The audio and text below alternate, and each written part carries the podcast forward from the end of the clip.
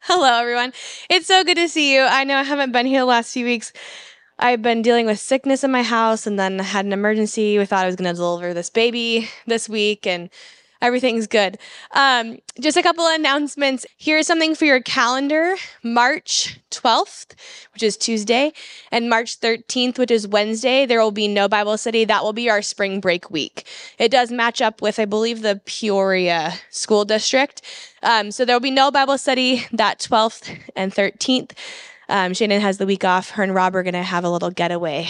We got her a weekend scheduled away, so that's exciting. Um, so just one more time, March 12th and 13th, there'll be no Bible study. Um, do me a favor this week, if you could, if you are on social media, share Shannon's page or share um, one of her messages with someone if you are behind on a message, you can catch up online. maryshannon.org um, is her website. You can catch the podcast as well as the YouTube, and those will all be up on Thursday. It's good to see you. I'll be in the lobby if you have any questions. If you'd like to give, there's giving cards out there. Otherwise, have a great week, and I will be here next week to see you. Good morning. How y'all doing? Good. How many of you have been reading the book of Acts? I love that at least y'all are honest with me. You know, it would be helpful if you would read through the chapters. I love Penny how you're laughing already.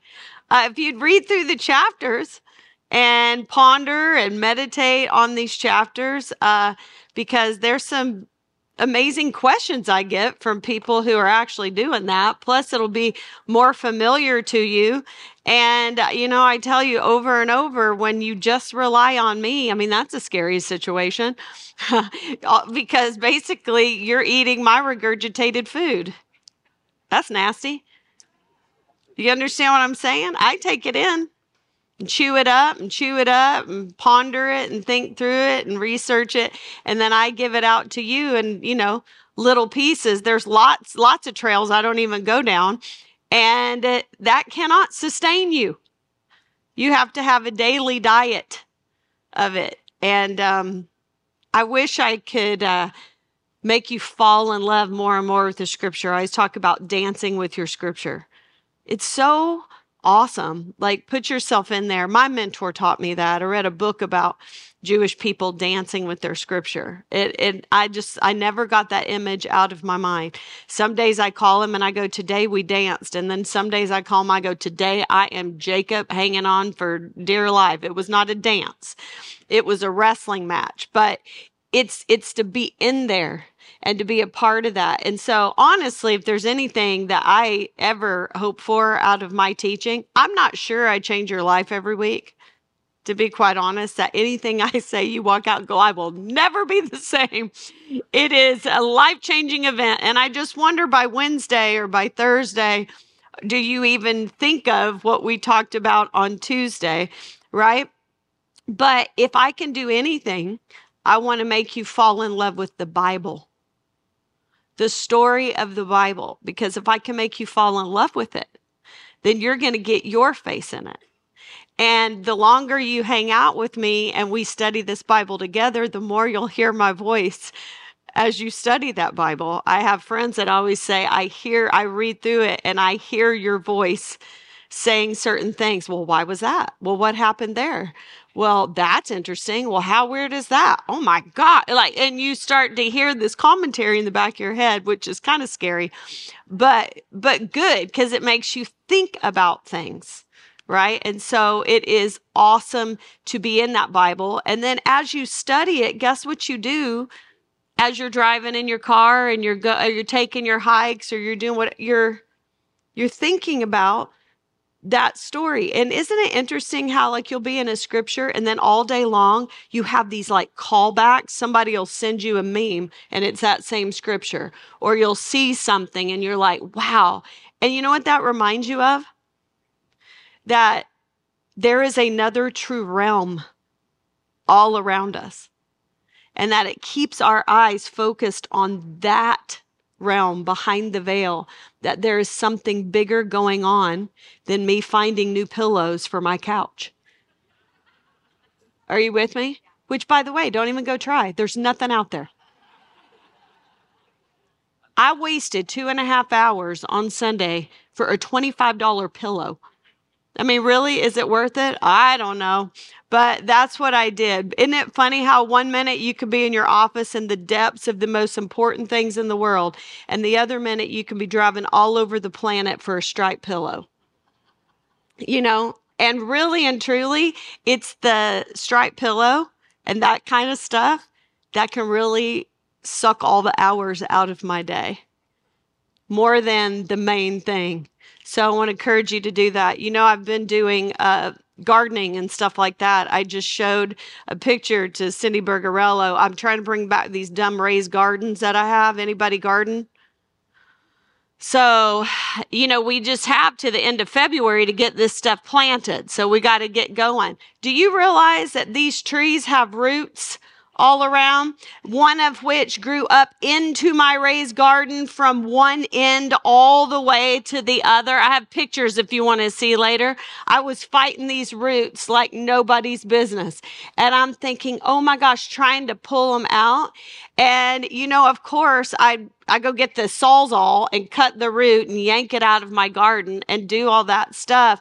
But it reminds me, I'm like, these idiot trees, those roots just go wherever they can find water. Right? And they become super strong and they grow everywhere there is water. And so I'm just going to leave you with that. When the winds come and the storms come, because they will, you will only be as strong as your preparation. At, at the end of the day, that's what it is. That will keep you stable and those roots are going to go wherever that wherever there is water. And so can I please encourage you to get your face in the Bible because that's where it's at, right? And so we're to uh, we're to finish up. I I began uh, the Ethiopian eunuch quickly at the end, but we're to go. We're to finish this story and then we're to get in to Saul of Tarsus. Um, and he's, I mean, really and truly, other than we're going to go to Peter for a little bit, but then we're going to come back to the Apostle Paul, and he's the main dude from here on out, right? You want to talk about a conversion. And so look, we're going to get into the scripture here. We're going to get into this Ethiopian eunuch. Um, it's a beautiful picture. Lord, thank you so much for today. God, I just, um, I thank you that you are the anchor of our soul. I thank you, Lord, that you gave us the scripture, this narrative, this story, uh, where we can see how you have been faithful all along, even if we are not, and that you will bring every promise to fruition. I thank you that you have told it in a story where we can see the climax of that story the death and resurrection of Jesus and the salvation, the restoration of Israel, and, the, and really the blessing to all nations. And Lord, I thank you that the story continues in the life of the church and the people and the Spirit of God living that out, and that we see the church going throughout all of the nations, not bringing them into a building, but going out and preaching the gospel of the kingdom. May we be about that business. And Lord, may we not be distracted by all of the matrix around us, the things of this world, but we would keep our eyes fixed on you because we are a part of a great story. We're reminded that Acts really doesn't have an end because we're living out Acts today still. And so, God, we we long for your return, but until then, um, be in us and speak through us. We love you in Jesus' name. Amen. All right, open up your Bibles. Acts chapter 8, verse 26. Now, an angel of the Lord said to Philip, Rise and go towards the south to the road that goes down from Jerusalem to Gaza. There is a desert place. And he rose and went. And there was an Ethiopian, a eunuch, a court official of Candace, queen of the Ethiopians, who was in charge of all her treasure. He had come to Jerusalem to worship and was returning, seated in his chariot, and he was reading the prophet Isaiah. And the Spirit said to Philip, Go over and join this chariot. So Philip ran to him and heard him reading Isaiah the prophet and asked, Do you understand what you're reading? And he said, How can I unless someone guides me? And he invited Philip to come up and sit with him. Now, the passage of scripture that he was reading was this. It's in Isaiah 53, by the way. Like a sheep, he was led to the slaughter, and like a lamb before its shearer is silent, so he opens not his mouth. In his humiliation, justice was denied him. Who can describe this generation? For his life is taken away from the earth. And the eunuch said to Philip, About whom, I ask you, does the prophet say this? About himself or about someone else?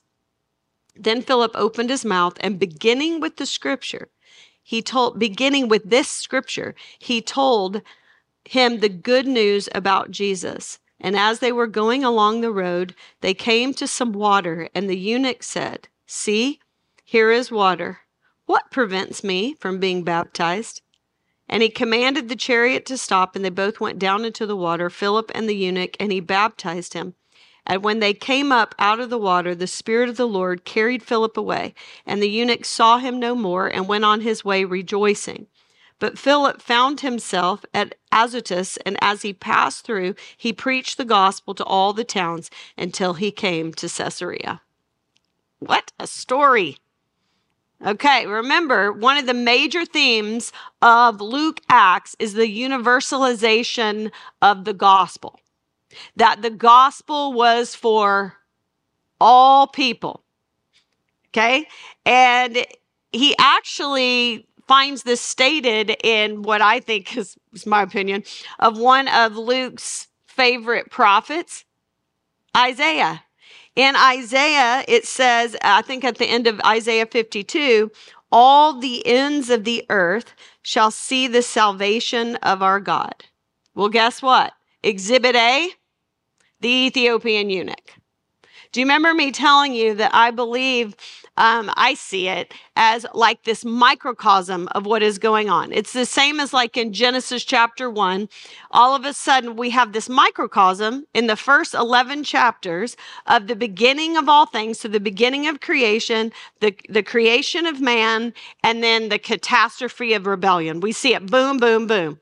If you were in my classes back in the day, we would go creation, fall, flood, nations. Boom. This is the situation we're in. And then he picks a man, Abram, and through that, right, we see the, the whole plan of redemption start in detail.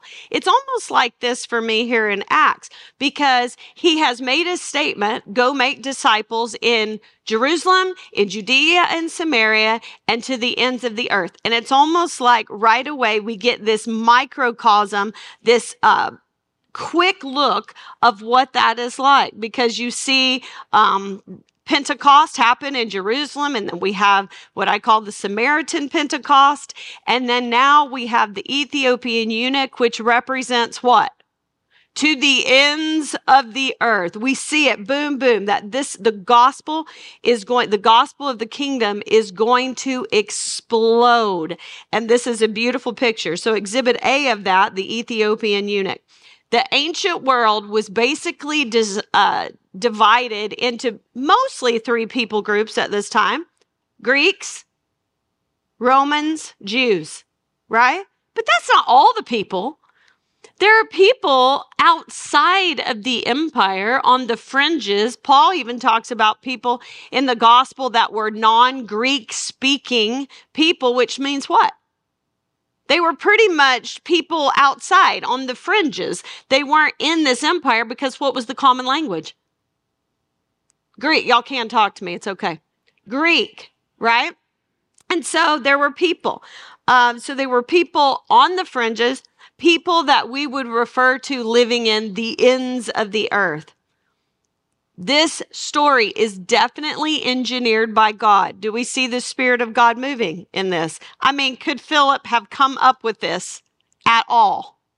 Right? It's like ministry. I told you my story last week and I talked to you about the book, uh, Experiencing God, how I think that is the most awesome Bible study ever written by Henry Blackaby, old Bible study. But it, the point is this the Spirit is at work, the Spirit is moving. It is God that is at work. We don't decide something and try to bring God in like he's in a box and say, I need your blessing and I need you to really push this through for me. I need you to open this door, right? No, God is at work. And then God invites us to join him. So one of my biggest prayers is God, give me eyes to see and ears to hear what you're up to. What are you doing? Where, where are you working? How can I join you?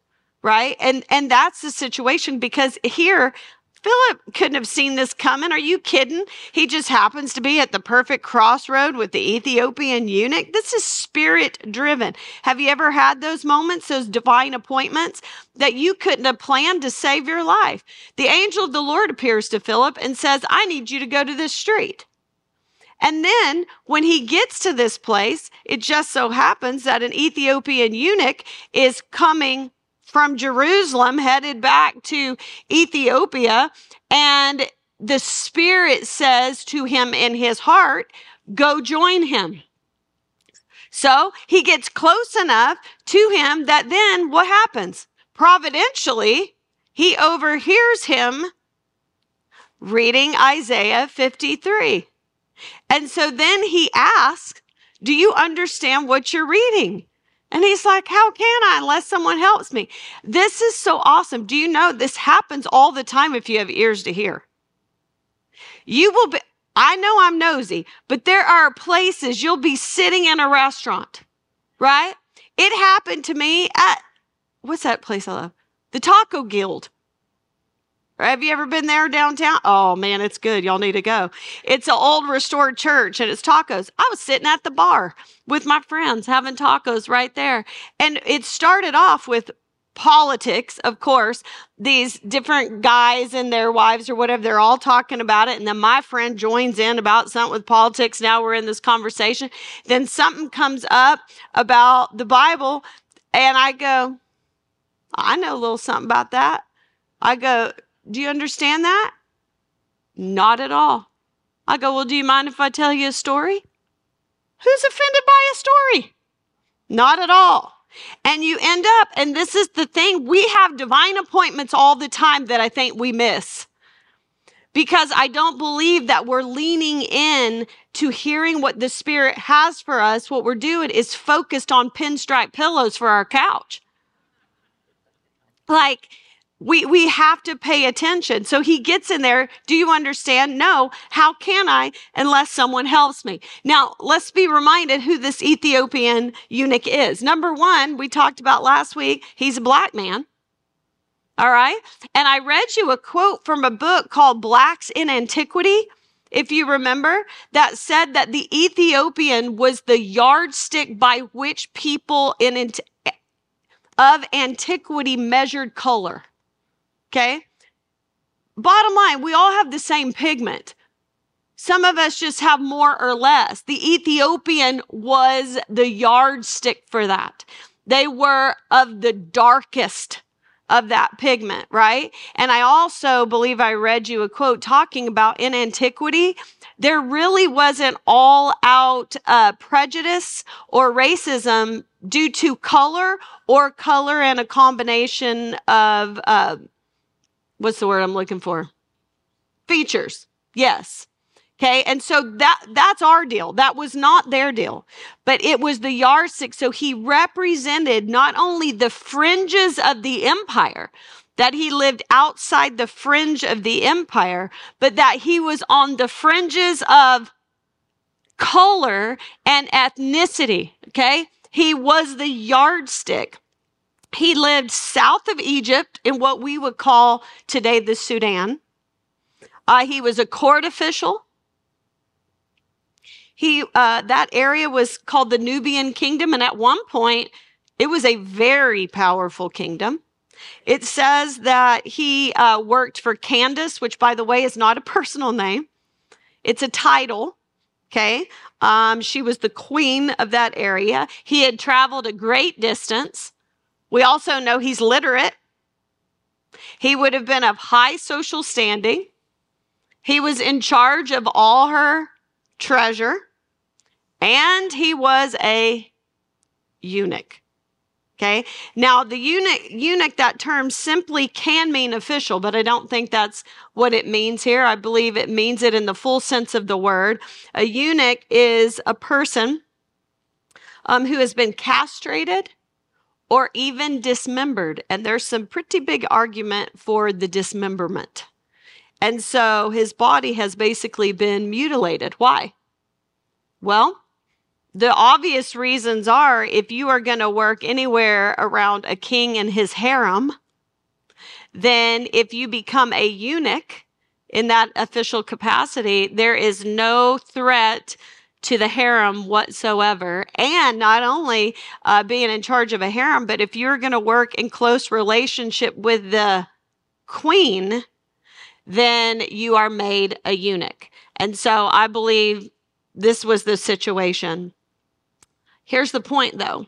From the Jewish point of view, this put this person on the fringes of religion. On the fringes. Um, look at Deuteronomy 23 1. I'll show you. What's your title say? Though mine says those excluded from the assembly. All right.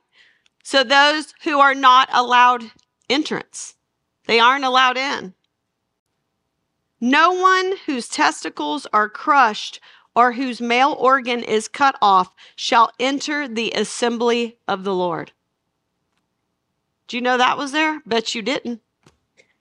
Try teaching this stuff to high schoolers back in the day. okay? The bottom line, this was interpreted typically to mean that eunuchs were to be excluded from God's assembly. That's as simple as I can put it without going into if you want to go down that rabbit trail you can you can look at that you can study that but the bottom line the point of this story is what he is an outsider an outlier in every way he is on the fringes outside of the empire to the ends of the earth he is to the uh, outside or the fringes of ethnicity and he is what? Outside on the fringes of the assembly, God's people, per se. Good question. She just said, Why did he go to Jerusalem? I cannot help but wonder. Here's my next statement. I cannot help but wonder what part of the Jewish religion and the Jewish God attracted him. Right? So I, I kept thinking about do y'all sit in these stories? See, this is the fun of it. If you're reading this story, you should be sitting there like you're trying to figure out a murder mystery on television. Why would this man that has such status and wealth and, and actual intelligence and all this travel all the way on a pilgrimage to Jerusalem to worship or to seek or to understand the God of the Jewish people? Why? I don't know. But some of my thoughts were, well, who or what introduced him? Well, he was the treasurer. Had he found some ancient treasure?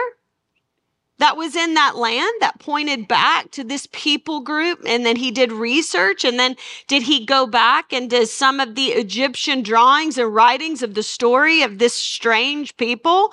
Uh, was there something about, uh, do you remember who went to see uh, King Solomon? The Queen of Sheba? Was there something from those days that was around that drew his interest?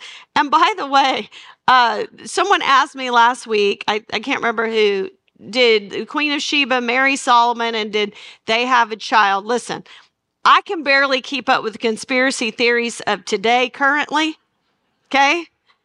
I don't know if I can keep up with those. And here's the thing just like today, when someone tells me a conspiracy theory and I think there's some truth there. Maybe there's some truth in these, but I don't know. And people, it's all speculation in that case. But what I do know is that Jesus refers to her. So let me show you. Um, go to Matthew 12 42. These are just things to make you go, hmm.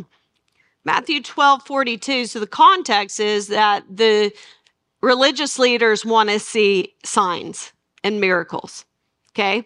And so here is Jesus' response to them on if or why he's not going to do that. It says, um, I'll start in actually 38.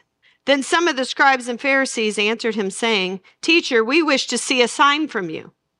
But he answered them, An evil and adulterous generation seeks for a sign, but no sign will be given to it except the sign of the prophet Jonah. For just as Jonah was three days and three nights in the belly of the great fish, so will the Son of Man be three days and three nights in the heart of the earth. The men of Nineveh will rise up at the judgment with this generation and condemn it. For they repented at the preaching of Jonah. And behold, something greater than Jonah is here. Listen to this. The queen of the south, that is the queen of Sheba, the queen of the south will rise up at the judgment with this generation and condemn it. For she came from the ends of the earth to hear the wisdom of Solomon. And behold, something greater than Solomon is here, right? I can't tell you all the conspiracy theories, but I can tell you this. There was some respect about the fact that the Queen of Sheba traveled all the way from where she was because she heard about the wisdom of the teachings of Solomon. I don't know what brought him, but I can tell you this he came seeking true knowledge of God. Something was drawing him to a pilgrimage to find out um, the truth of what is there. And he ends up reading Isaiah 53. Now, if you are going to be in this story, in your in your chair or prayer closet or office, what would you ask yourself right now? Y'all are the smartest people. See? You sit there and you're like, how did this eunuch, this Ethiopian eunuch, get a scroll? Do you understand? It wasn't like our Bibles today. I have 10 on my bookshelf. Okay, all different. No, these were priceless. Like these scrolls were, there weren't just everyone didn't just have a scroll, right? And he ends up with the scroll of Isaiah. I put he possibly, and, and, then I went back and I think, think about what he experienced. He possibly went to the temple for sure, but he would have only made it as far as the court of the Gentiles. Okay. And by the way, you would have known he was a eunuch. There are outward things that you would see. Okay. He didn't go through puberty. His body would have had less hair. His voice would be, I mean, like, there were ways you could tell that this was a eunuch. They robbed him basically of masculinity. All right. And so, but he would have made it as far as the court of the Gentiles at best, but he probably would have sought out some synagogues. And what I think is interesting, this is just writing in pencil in your head. What synagogue do you think he probably would have gone in? Definitely more of the Greek speaking. And what about the synagogue of the freedmen? Right? But somehow he, because of his wealth, he was able to purchase this scroll of Isaiah. He acquired a scroll. N.T. Wright says this, I love it. It says, when you find yourself attracted towards the faith, the scriptures provide something you can have and hold and take away, and which, however far you are geographically from a place of worship, can become the source of living waters from which you can drink at your own pace and in your own way. But of course, sooner or later, you find yourself faced with a passage which sounds powerful and important, but you don't know what it means. And then you need help. I have two thoughts of that. We take our Bible totally for granted. One day we may not have the freedom to have these amazing Bibles to be able to study and to know God and to understand and to walk at our own pace with Him in relationship with Him, reading His holy scriptures. We may not. We take it for granted. I don't believe he was taking it for granted. I think he was reading it, searching it, trying to find the truth. I wonder how many of us we've settled for this simple truth I'm a sinner. Jesus died for my sins. If I pray a prayer and check a box and say, I believe that, I am saved from hell, I'm going to heaven. End of story. End of my search. That's about as deep as we get, as inquisitive as we get. How can that be? He was seeking truth and wisdom.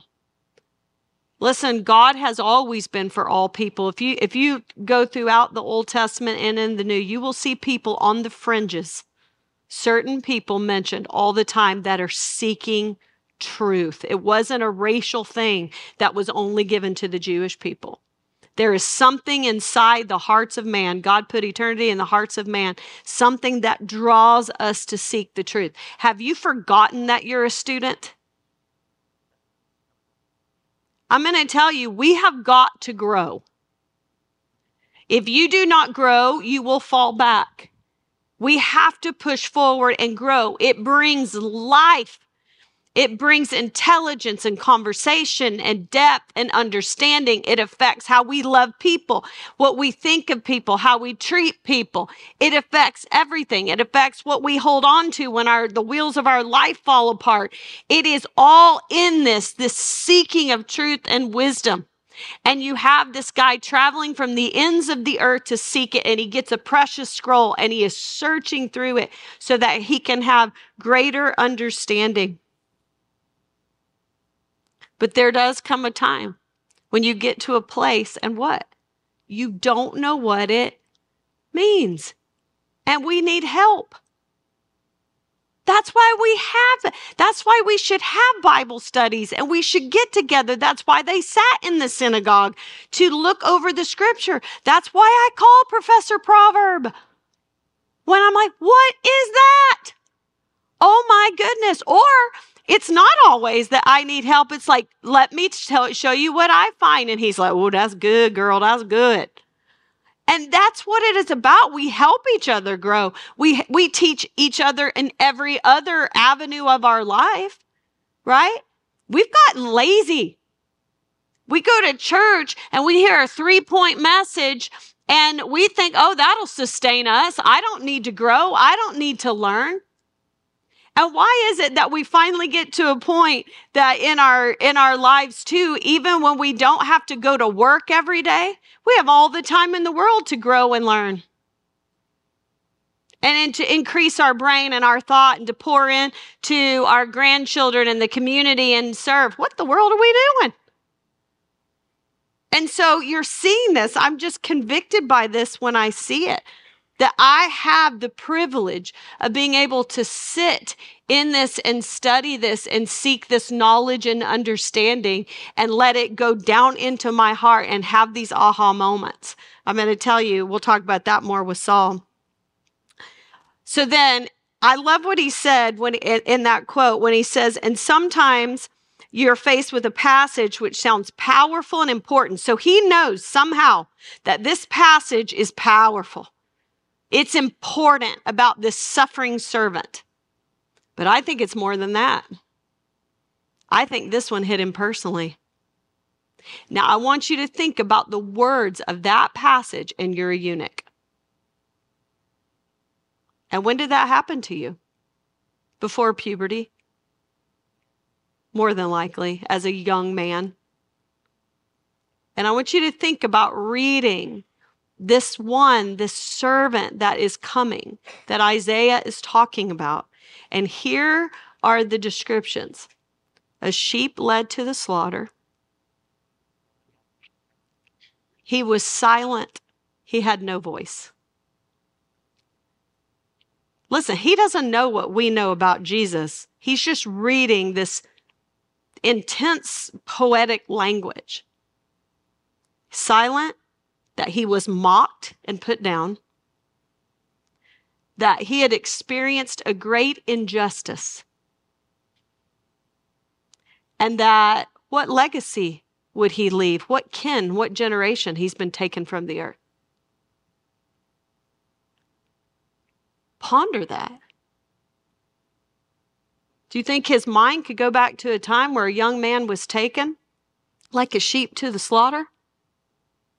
He didn't have a voice in anything that was happening. He experienced incredible injustice. He walked around with probably a lot of shame, no matter his status or position.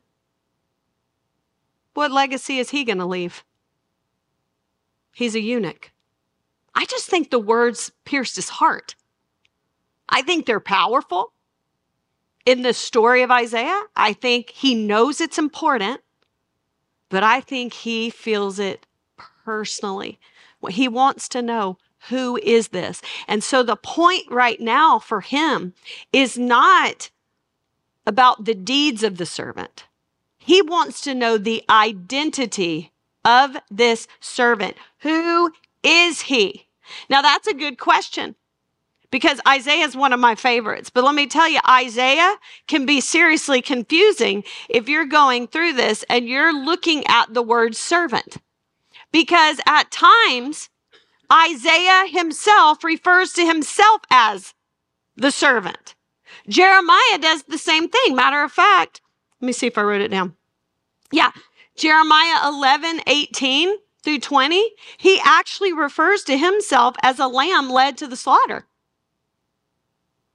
In Isaiah 44, 11, God refers to Israel as the servant.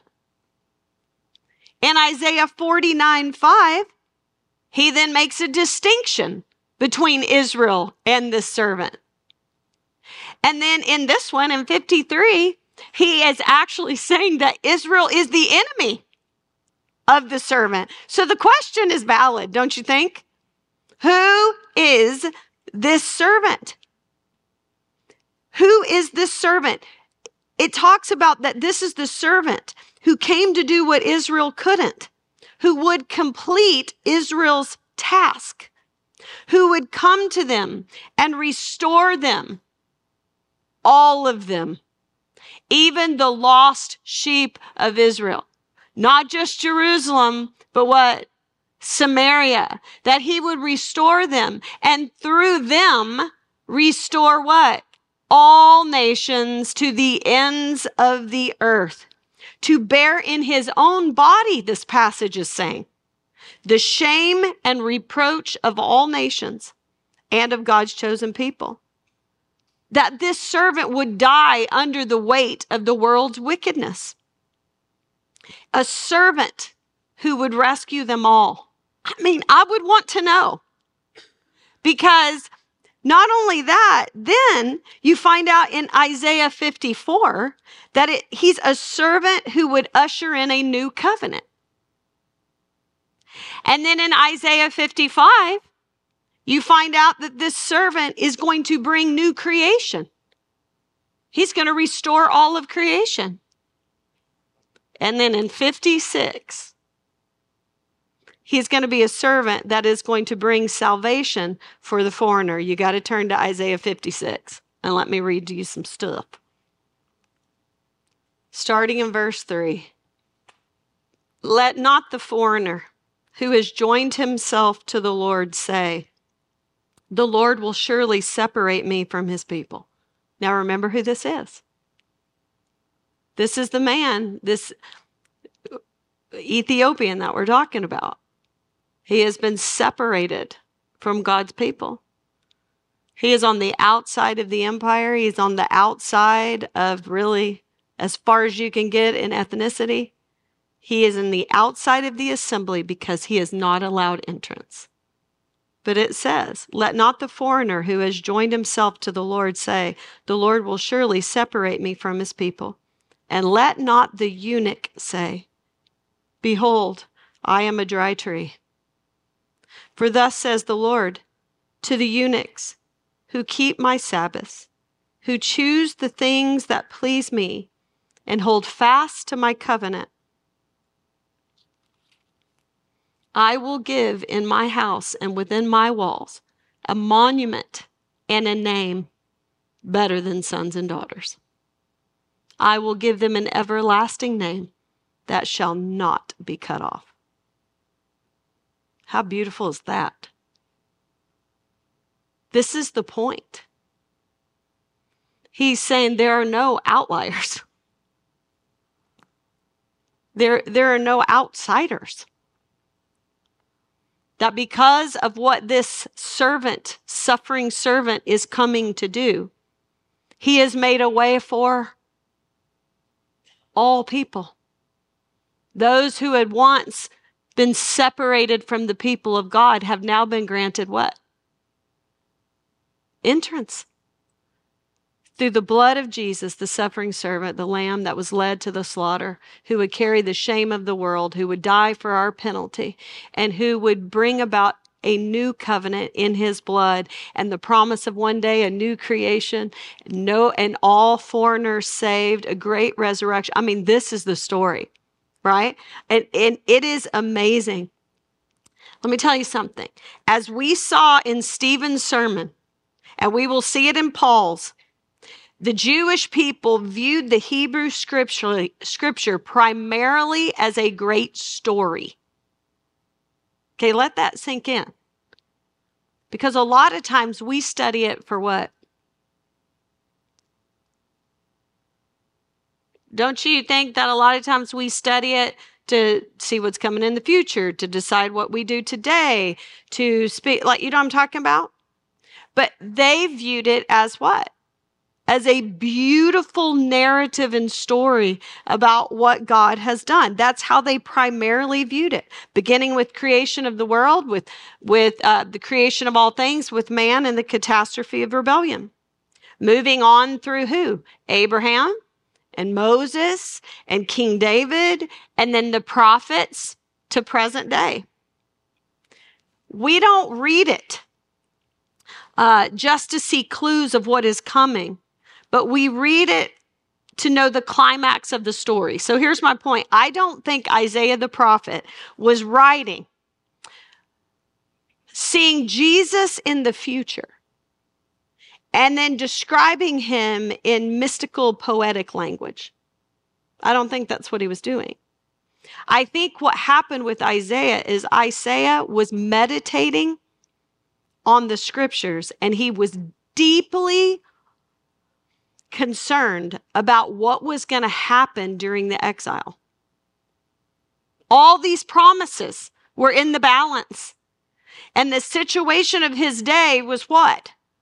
His people, the temple is destroyed. His people have been taken into exile into the Babylonian Empire. It looks like, and they're, uh, speaking of eunuchs, all of their royal sons have been made eunuchs so that the line is impossible, right? They're doing everything they can to cut this people off, right? And he's like, how are all the promises going to come to fruition? And he's meditating on the scripture and the story and he's searching the scripture. And within his heart comes the picture of what? A servant. A servant sent by God I don't believe he is looking forward at Jesus and describing Jesus in mystical terms. I think he is describing some form of servant that is coming in the future. It is more like what I would call a future job description. This is what, this is what, this will be the climax. He was given the foreshadow of what the climax of the story was going to be. And it was going to be the suffering servant, a new covenant, a new creation, salvation for the foreigners. This is what's coming. This is what this eunuch is reading. And don't you think, uh, Philip could start there? That's a pretty good opening. That's a pretty good starter right? He's saying, how, how can I understand it if no one's here to help me? I think Philip goes, ding, ding, ding. I can help you. I can tell you this story. And look at verse 35. Look at what he says. Then Philip opened his mouth. I think we could journal right there. How many times do you stay silent in a situation where you don't have to know, listen, you don't have to know everything. You just have to know more than the person you're talking to. How many parents in here are barely able to help their second grader in math? Right? And you're thinking, they think I'm so smart because what they don't know is I studied the night before how to do that long division or whatever, and I'm just a step ahead of them. Okay. That's the thing. Open your mouth. And then if you don't know, go, I don't know. But I know someone who might. Let's see if she's available or he's available. Let's go hang out or let's investigate that together. Right? But it says, then Philip opened his mouth and beginning with this scripture, he told them the good news about Jesus. What do you think that looks like? Jesus died on the cross for your sins. He paid your penalty. He raised from the dead. Now you don't go to hell. You get to go to heaven. Was that the end? And then they passed by some water. What's going to keep me from being baptized? Nothing. Is that was that the good news of Jesus? Because everybody seems to think that's just the good news of Jesus. And when you say that, they're like, okay, I'm not going to hell. I'm going to heaven. I'm out of here. Who cares about this place? Who cares about these people? What's the purpose of living here? What is my purpose in life? To escape this place and not get burned? That's about as far as it goes. Do you really think that is the gospel that he told that guy? No. He told him the beautiful story that the climax is the cross. He told him the beautiful story because Isaiah is saying this will be the climax. I'm seeing in the distance. The promises will come to fruition because it's going to climax through the servant who will do these things. And now Philip gets to say, What? I know him. And he can go all the way back. He can tell the story about how God promised a redeemer in Genesis chapter 3 in the middle of the punishment. Someone would destroy the enemy and bring about restoration. He could tell the story about how he picked Abram and breathed into him and made him a new creation. And would eventually make what was dead alive in Isaac in a new nation. And that through this people, God would bring this Redeemer. And he would be a king like David. And the prophets spoke all about him. And he was able to tell the story and say, Jesus did all of that. He is the one we're waiting. He filled the job description. And he is ushering in a kingdom. And guess what? We're a part of it. Everyone's a part of it. Nobody's on the fringes. If you want to be a part, you are welcome. Put your faith in him as your king and let's get about the father's business. And he sees water. Aha, just so happens, providential. They come upon some water. Listen, you want to be baptized, there's a it's available. Right? And he is baptized. Some of you will have a verse 37 in there. Did you notice that, you little scholars? Do some of you not have 37? I don't. Do you? No. Did you notice that it went from 36 to 38? That's because you weren't reading it sitting in your chair in your office because that was added in later. Does anybody have a 37? Will you read it loud where we can hear it? Stand up, girl. Okay, yeah. Why is it in parentheses? That's right. And Philip said, If you believe with all your heart, you may. And he answered and said, I believe that Jesus Christ is the Son of God. Okay. They were evangelicals. they put it in there to be clear, you know, to make that statement of what he was believing. Okay. So uh, I, just, I find that funny. I, I think, you know what? I understand that based on the story that he believes that Jesus is the fulfillment of the scripture that he is going through. And now, why does he want to be baptized? Because he is identified himself with the death and great resurrection of our Lord Jesus Christ, and that he will be born anew, that he will be brought into the kingdom of heaven. And he goes about, and guess what? It says that he was incredibly joyful. That should be a byproduct of someone who is in the heavenly kingdom. And our joy cannot be tied always to the circumstances of our life. That joy that comes from knowing the narrative, knowing that he fulfilled it, and knowing that he would fulfill every promise that is yet to come. And so it is that hope that gives us joy that one day the trumpet of the Lord will sound and that the dead in Christ will rise first and that those of us who remain will be instantly transformed and we will meet our king in the air to do what? To return and to set things right. What a day that will be. And only God can do that. Only God could go deep enough to set things right. That's what we're a part of. And until then, it is our job to be the church, not bring them back into a temple and determine who can come and who can't come and what we should preach and what. No, we are the church. The building, the church should, we should be equipping the saints to send them out to be the church for people. That means we have to open our mouth. We have to know the story. We have to study and be prepared because this is the life and death stuff. This is what's real.